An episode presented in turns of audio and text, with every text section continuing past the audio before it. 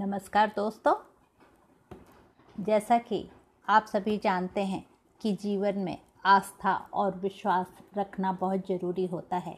बिना आस्था और विश्वास के जीवन की नैया डगमगा जाती है।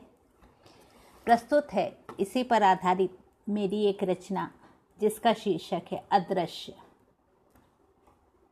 बादलों की ओट से पुकार कर कोई कह रहा है, बादलों की ओट से पुकार कर कोई कह रहा है, मैं वही हूँ, मैं वही हूँ जिसे तुम मंदिरों में खोजते हो और पूजते हो भक्ति भाव से।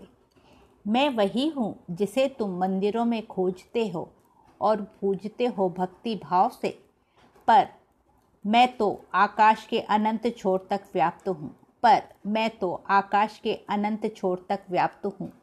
सारू दिशाओं में मैं तो आकाश के अनंत छोर तक व्याप्त हूँ, सारी दिशाओं में। गर हो सके तो मुझे पहचान लो, गर हो सके तो मुझे पहचान लो, और मुस्कुरा कर रोज़ मेरा स्वागत करो, और मुस्कुरा कर रोज़ मेरा स्वागत करो। मैं तुम्हें वहीं मिलूँगा अपनी बाहें फैलाए, मैं तुम्हें वहीं मिलूँगा अपनी बाहें फैलाए, तुम्हारे गमों को अपने में समेटे हुए, तुम्हारे गमों को अपने में समेटे हुए, तुमको नया जीवन देने के लिए नए प्रभात के साथ, तुमको नया जीवन देने के लिए नए प्रभात के साथ। धन्यवाद।